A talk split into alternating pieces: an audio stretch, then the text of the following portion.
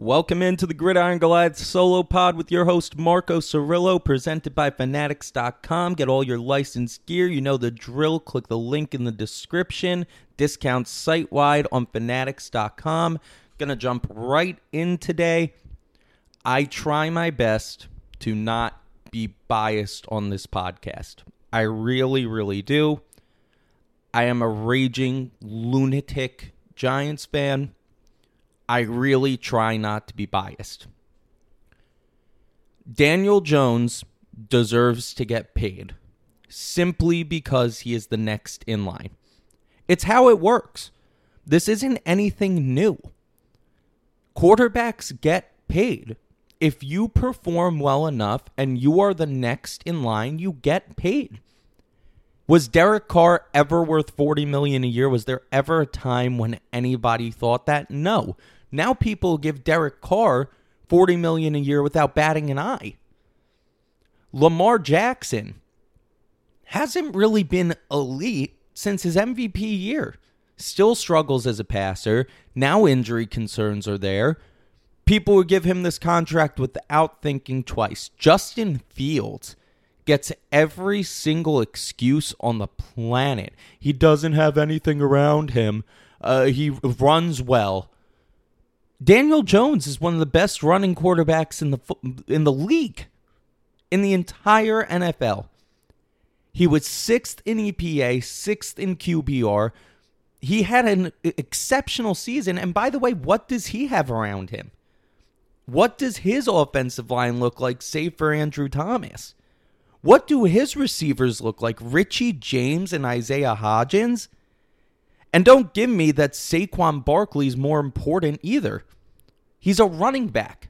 By law, he can't be more important. There isn't one team in the league, save for maybe the Titans, where that would be the case. And even then, Derrick Henry is now aging. They're now getting out of his contract because, one, they didn't use him early in his career.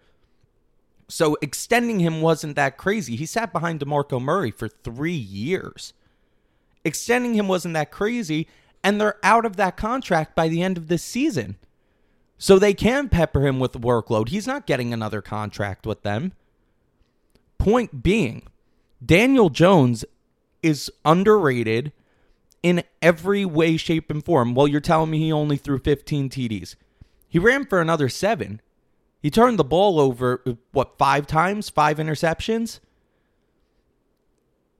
What more do you need to see from the guy? I'm not saying you give him 45 million. And by the way, I don't believe that report for a second. I believe Mike Florio saw a meme that said that Schoen and Daboll don't want to pay him 45 million and just ran with that as if it's fact. There's no source that said that. There's no one close to the Giants that said that. It's just Florio saying, I heard from my mystery guy that Daniel Jones wants 45 million a year. I don't believe for a second that that is the case. I think that the Giants will likely get him at 38 to 39 a year, and I think that that's more than fair because that's what the QB market is. Deshaun Watson, who hasn't played football for two years, and by the way, came back and looked horrible, has over 200 million guaranteed. Okay. Russell Wilson, who was maybe a bottom three quarterback in football this year, is making 48. Kyler Murray, who, by the way, kind of gets the Justin Fields treatment, his production isn't much better than Daniel Jones's production, particularly not this year, even before the injury. With Marquise Brown, with DeAndre Hopkins, with a head coach that specifically chose him, Kyler Murray is hardly more productive than Daniel Jones throughout his career and was less productive this year. Aaron Rodgers now aging 50 million a year the only quarterback that is making even if Jones was asking for 45 million, which again he's not. If he's doing that it's solely to drive the price up to settle at 40. But let's say he was getting 45 million. There is one quarterback making that kind of money that you can definitively say today going into next season is 110% better than Daniel Jones. Two, if I give you Aaron Rodgers, who might not even be playing, but I'll give you Aaron Rodgers. So two guys making that money that deserve it more than Daniel Jones. Because Kyler Murray, now coming off the ACL, Deshaun Watson, and Russell Wilson do not deserve the money that Daniel Jones is asking for. They simply don't. Patrick Mahomes and Aaron Rodgers, fine. And that's if Aaron Rodgers comes back and plays and he plays at a high level.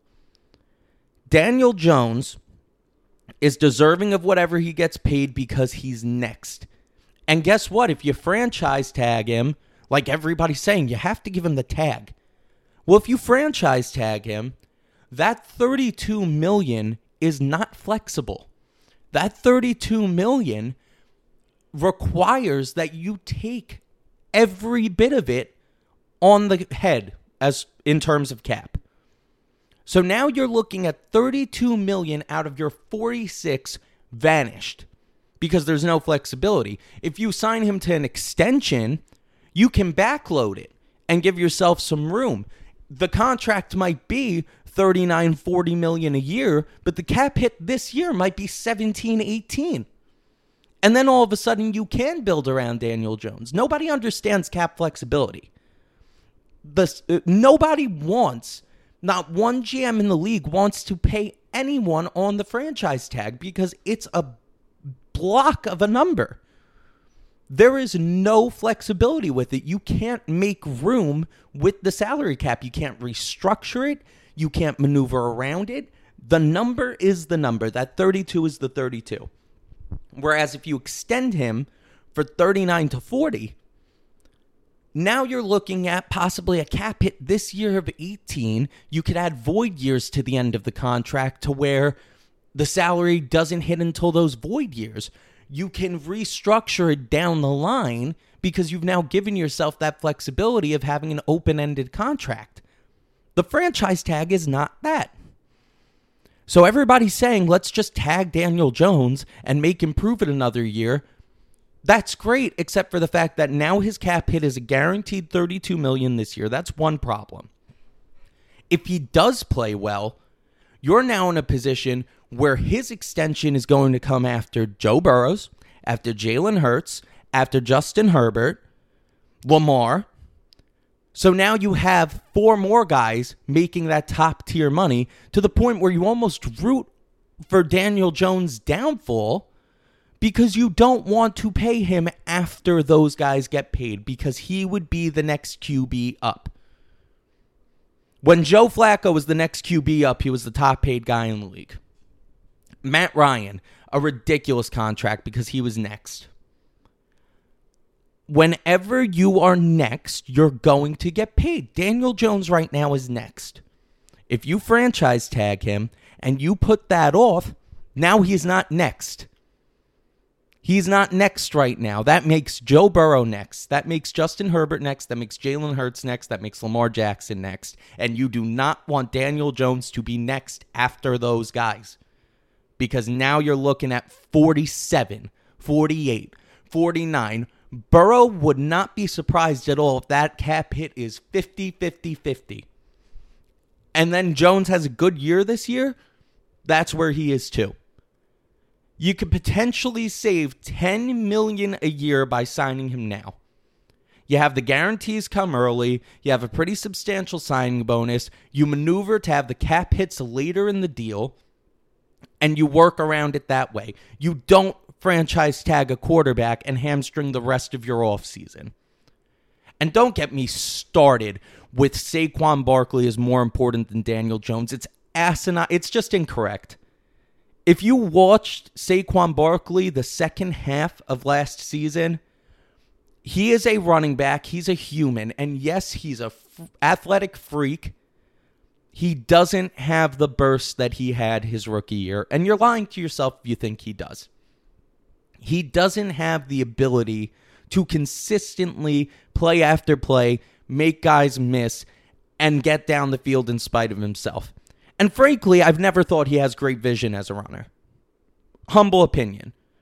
Uh, the guy cannot just pick up four yards, five yards. It's always dance around in the backfield, try to make somebody miss. And as you age, you cannot have that running style. It's why guys like Derrick Henry, Nick Chubb, they're still productive and will continue to be because their running style is very straightforward. It doesn't require that you have this outlandish athletic ability to be productive. Saquon is entirely dependent on his athleticism to be productive. He's not a one cut back. And that does not age well in the NFL. So don't tell me that the Giants are incorrect to focus on paying Daniel Jones over Saquon Barkley, who again is a running back, the least valuable position maybe in all of sports. Pay Daniel Jones whatever the asking price is to make it happen. I believe it'll be 38 to 40. And that is a discount a year from now once you start giving him an offensive line, once you start giving him receivers, and by extending him this year, you give yourself the flexibility to do so. It's a no brainer. He's easily the best QB that would land on the market, save for Lamar Jackson. And you could even make the argument after this season, given Lamar's durability issues that are starting to pop up, another player highly dependent on his athleticism. It's a no brainer. You have to extend Daniel Jones. It's not an option. Unless you truly believe that Hendon Hooker is going to be the second coming unless you truly believe that you're going to trade all of your assets up to land Anthony Richardson and you're going to fix him. Unless you truly believe that for some reason Levis or Stroud falls, and you don't believe that. And you can't believe that Derek Carr's the answer because you're going to have to pay him the same amount as Daniel Jones. You can't tell me that Sam Darnold can carry the load of a team that now has high expectations after Brian Daboll wins Coach of the Year. Where is the better option? Someone tell me where the better option is. And franchise tagging him isn't an option, as we discussed. Who is better than Daniel Jones right now for the Giants? It's not Jimmy G, as everybody tried to argue last offseason. There you go. Daniel Jones is the only option. It was the right decision at the time to not pick up his fifth year option. Joe Schoen made the right choice given that Daniel Jones did need to prove himself, but now you did. Daniel Jones won that bet, and you pay the guy, and you keep this train moving. There are plenty wide receivers that are going to be available via trade. There are plenty more in the draft that look phenomenal. Quentin Johnson, Jalin Hyatt, you know, JSN. I mean, it's an awesome class. Addison, Flowers. I don't know if there's any alpha ones in there, but if you have a couple of twos with a good enough quarterback, which again, Daniel Jones is, it'll all come together, especially when you have offensive minds like Daboll and Kafka at the helm.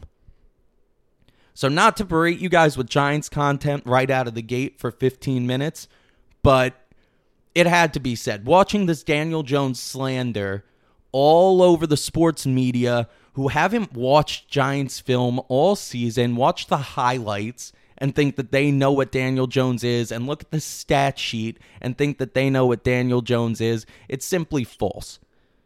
And now the argument is, well, he can't get the ball down the field when his whole profile was he's a deep ball thrower coming out of college. You need time and you need weapons to get the ball down the field. Kafka and Daboll schemed this team perfectly all year. Daniel Jones is the future of this franchise. I'll put my name on it right now. You extend him, you don't think twice about it. You build around him. And if that means you lose Saquon Barkley, then goodbye, Saquon Barkley. It's that simple. You could draft a running back in the. Uh, give me Tank Bigsby in the third round. No problem at all on that. Saquon, thank you for your service. If it means losing you to keep Daniel Jones, it's not a discussion. We have plenty more going on around the league. Uh, Aaron Rodgers has emerged from the darkness. So we will see what his decision is. Uh, reportedly went three out of the four days in a 300 square foot room. Uh, they gave him food. It was all shut off from there. Very strange how this is all transpiring because who knows what kind of epiphany he had in there. I, you know, I'm so sick of Aaron Rodgers, but man, does he keep it interesting.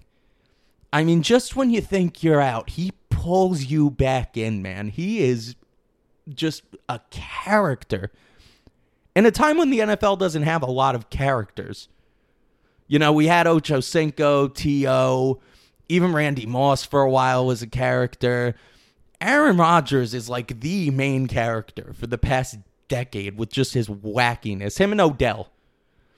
And Antonio Brown. Okay, you know what? We do have a few. Antonio Brown definitely is up there too. But I think Aaron Rodgers, just because of the fact that it's not illegal character flaws, I think it's him number and consistency. Probably him number one, Odell number two.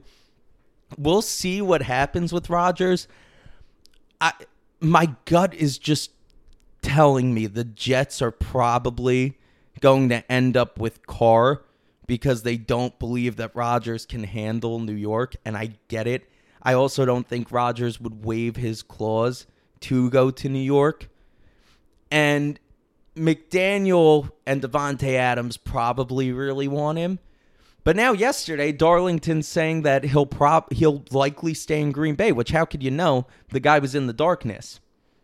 He might not want to stay in Green Bay. So it's just a fascinating situation. It always is with Aaron Rodgers, which annoys me because I can't stand him, but I appreciate what he is for the league.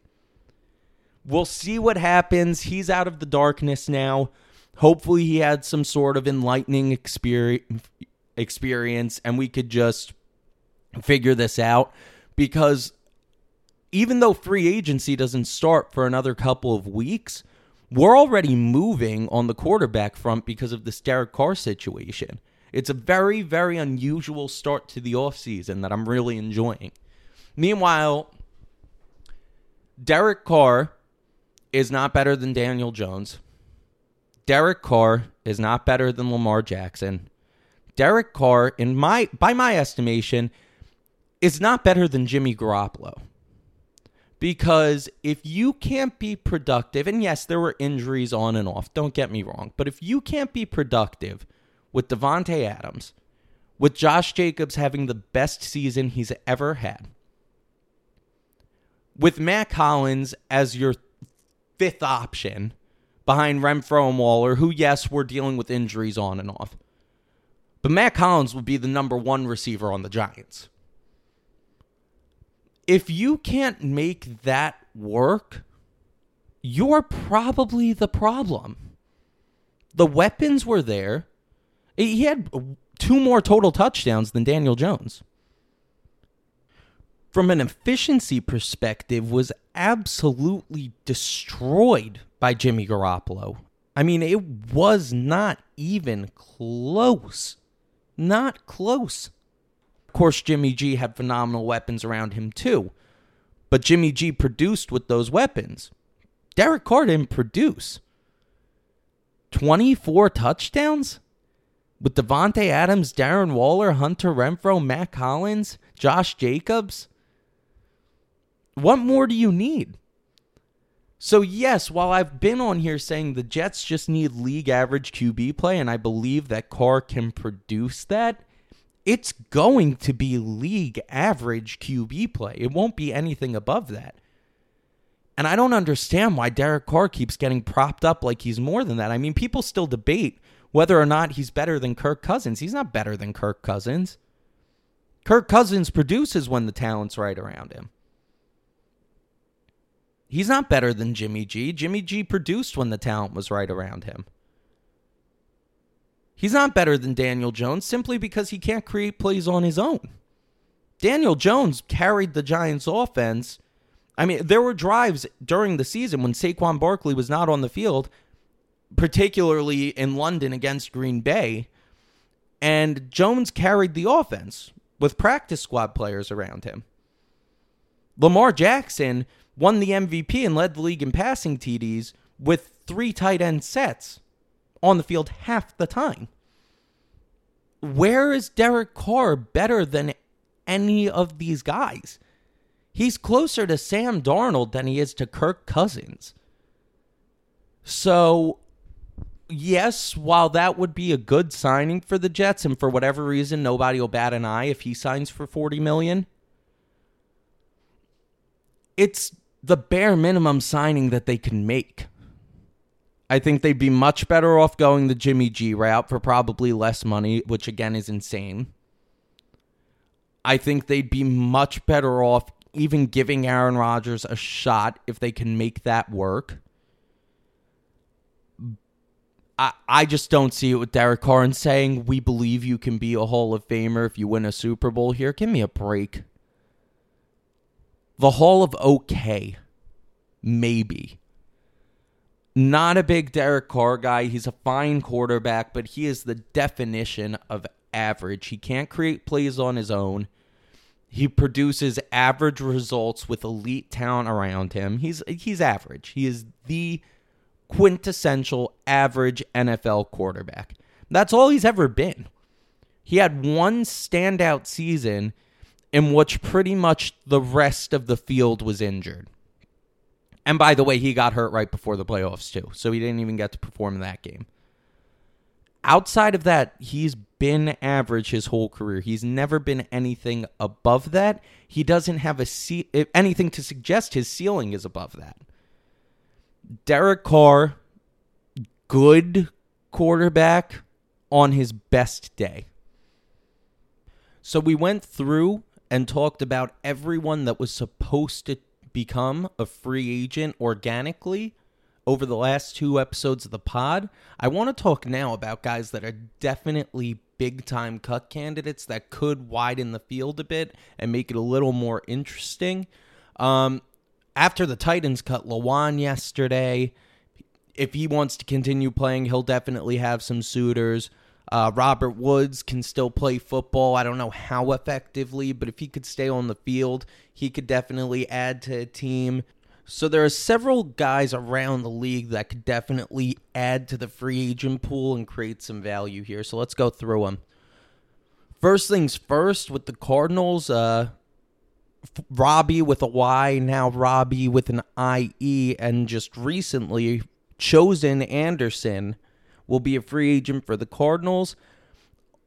He's always had the potential to be at least a big play, explosive receiver. And we really only saw it that one year in Carolina. And that was pretty much it, which is pretty disappointing considering the talent level. He just seems like a little bit of a mental case, but a team will pick him up on the cheap and try to make that work for their offense for sure. Uh, obviously, Marcus Mariota definitely going to be cut by the Falcons after abandoning the team. Still a solid enough backup. Uh, he just never became what he was supposed to become. Kind of an upsetting situation. I was pretty high on him coming out of the draft in 2015. I was wrong. Uh, these things happen. But Marcus Mariota, definitely a quality backup on a team that has a mobile starting QB. Honestly, maybe even for a team like the Ravens. Uh, although I guess their backup is a Pro Bowler, which was just the biggest joke that I've ever seen in my life with Snoop Huntley. But um, Joe Mixon, I think, is a prime, prime cut candidate for the Bengals. Uh, Seven million in cap savings, only five million in dead money. More controversy around him than he's worth. Just, uh, I mean, even coming out of college, he just had his issues. We're not going to get into all that, but Joe Mixon's still a good running back that could help a team that's all just a running back away, which nobody really is by my estimation, but still worth assigning and worth noting in a deep running back field already. Chase Edmonds will definitely get cut by the Broncos. They're not paying him 6 million, which I don't even know why he was part of the trade for Bradley Chubb. I don't know how that benefited the Broncos. Just another and a long list of numbskull moves by them but Chase Edmonds could still help a team as far as um, a rotational receiving back. Michael Brockers, I think the Detroit Lions have to end up cutting. Uh, it just doesn't make any sense not to, given the cap situation that they're in, based with his production. Definitely one to look out for. Frank Clark with the Chiefs. I mean, 21 million in cap savings sending him out and he's still a really good football player don't get me wrong and he'll help a very weak edge market but 21 million in savings is 21 million in savings and the Chiefs need to make some room. So, definitely view that as one. Hunter Henry needs to be cut by the Patriots yesterday. Um, that was just one in a long line of just numbskull signings, I believe, heading into the 2021 season, where they just signed Kendrick Bourne to stupid money, Jonnu Smith, and Hunter Henry. It, absolute mess. Hunter Henry needs to get cut. That's 10 million that can be used elsewhere. 10.5 with only 5 million in dead money. You take that every day.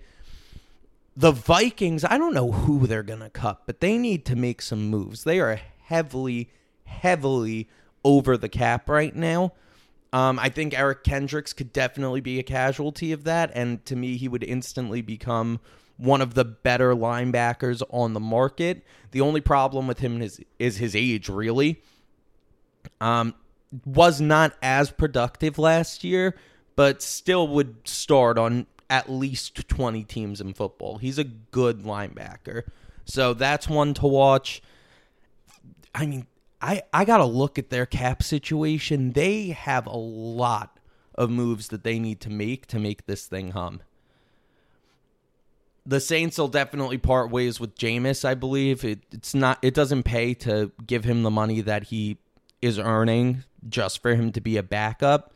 I just don't think Dennis Allen likes Jameis very much. Just a, the other guy from 2015, neither of them really panned out. Which goes to show you if you're looking to replace a quarterback, these two were both generational prospects. Neither of them panned out. That should tell you something about thinking the grass is always greener on the other side. People that don't want to re sign Daniel Jones, people that just say get rid of the quarterback the second that he hasn't had two productive years. The grass is not always greener. It simply isn't. Kenny Golladay is the most obvious cut candidate in the world, and given how weak this wide receiver class is, he might actually still be able to get paid by somebody. I know he hasn't shown anything with the Giants, but prior to that, he was a good football player. Good enough anyway, with the right quarterback in the right situation. He may be able to cash in again. It wouldn't surprise me that much. Jakobi Meyers is the top free agent wide receiver right now. I mean, it's bad out here. It is weak. We'll see what happens. And uh, Michael Thomas will end up being there too, along with Odell. So we'll see what happens. But it's weak at receiver. Corey Davis instantly becomes one of the better receivers. The Jets need to get rid of him. Ten million in savings, and they already have Garrett Wilson, Elijah Moore. Corey Davis has struggled to stay healthy. Braxton Berrios, Denzel Mims. If they keep him trapped, we'll see what happens. But yeah, definitely definitely a cut candidate. Let's see. I mean, uh, the Bucks are so over the cap. They might have to cut the whole roster. I don't know how they're gonna end up keeping anybody. I, I mean, you could start with aging players. Cameron Brate comes to mind. I mean, they absolutely have to make more cuts than that, though, and I don't even see where they make them. You could try to trade Mike Evans, who's the face of the franchise for the past decade almost. Chris Godwin. I mean, these are guys you can't even cut to get their hits off. You're looking at 21 million in dead money for Evans, 35 for Godwin, 11 million against the cap if you cut Godwin. That's not an option. 2 million you save if you cut Evans. It doesn't make any sense. So you got to start trading guys. I mean, this is a mess of a situation. Donovan Smith, I think you have to cut. 56 million over the cap with no clear avenue to saving. This is a true mess. Now, Brady's contract, I believe, will be coming off because he's retired. So that may be able to work in some way, shape, or form, but it's going to be a lot of restructures. Uh, oof it's hard to look at. It really is. I don't know how this team even legally plays next season. They have to completely clean house. You got to trade Devin White, I believe. Nothing is nothing is off the table for them. You have to get these guys off of your roster to even be able to play. This is why they're settling for Kyle Trask at QB next year because they can't afford to sign one. They truly went all in in the Brady era as they should have, and they won a Super Bowl for it. But it could be a long while before we see the Bucks be competitive again. I think that's why they ret- retain Todd Bowles. They just know they're not going to be very good. Why throw a new coach into the fire of that and get the fan base down on them? Uh, Jason Licht might be fired after all this too. I don't even know how he maneuvers this. If he somehow maneuvers this and they manage to still be competitive, I'll be thoroughly impressed. It's going to be a lot of restructures. It's going to be a lot of cuts that yield a lot of dead money and definitely some trades. It is rough for the Tampa Bay Buccaneers. The Commanders, uh, no doubt, will get rid of Carson Wentz. I mean, that saves twenty six million against the cap for them, which puts them in a pretty decent position. Uh, they're expected to use the franchise tag on Daron Payne, which I think is the good move, and they should be able to maintain Montez Sweat with that as well. So, Commanders pretty clear avenue to what they're going to be doing. Plus, they've already announced they're sticking with Sam Howell, which I don't know if I'm Ron Rivera if I want to bank my entire job on Sam Howell. So they must really believe in him. I don't know if he's given them enough of a reason to. Plus, if they believed in him that much, why are you starting Carson Wentz and Zach Wilson with a good attitude over Sam Howell? If you believe in him that much because now you're putting your entire name on him being a good quarterback. And I just don't know if that's the right move for them. The Colts, it's pretty obvious, have to cut bait with Matt Ryan, who, frankly, I think should just retire. Once you're getting benched for Sam Ehlinger, I'm, I'm just pretty sure it's over.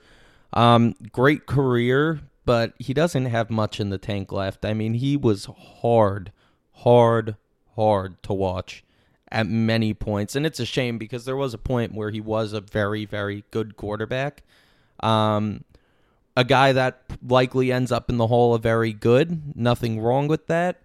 Just solid quarterback. He'll be one of the guys you look back on the era and you're like, wait, he won an MVP award. Um, good player. He he deserves a good retirement. I just I think it's over. He can sign as a backup somewhere if he really wants to, but it's the end of the line.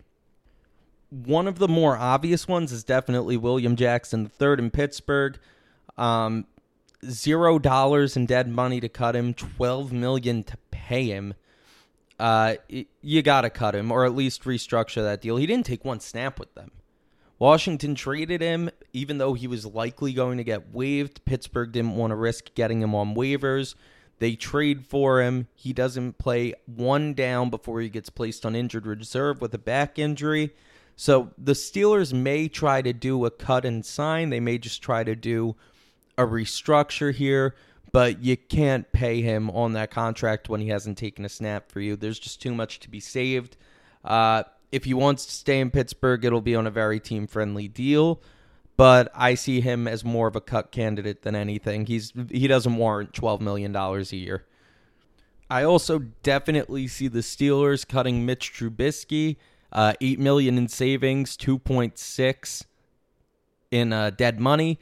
Definitely going to be a cut candidate there. I don't see why you would retain him, given how many quarterbacks will be on the market and how many you could sign as a backup going back to Matt Ryan for a second, if he does decide to play, that could be a great situation for Kenny Pickett to be backed up by him, learn the ropes a little bit.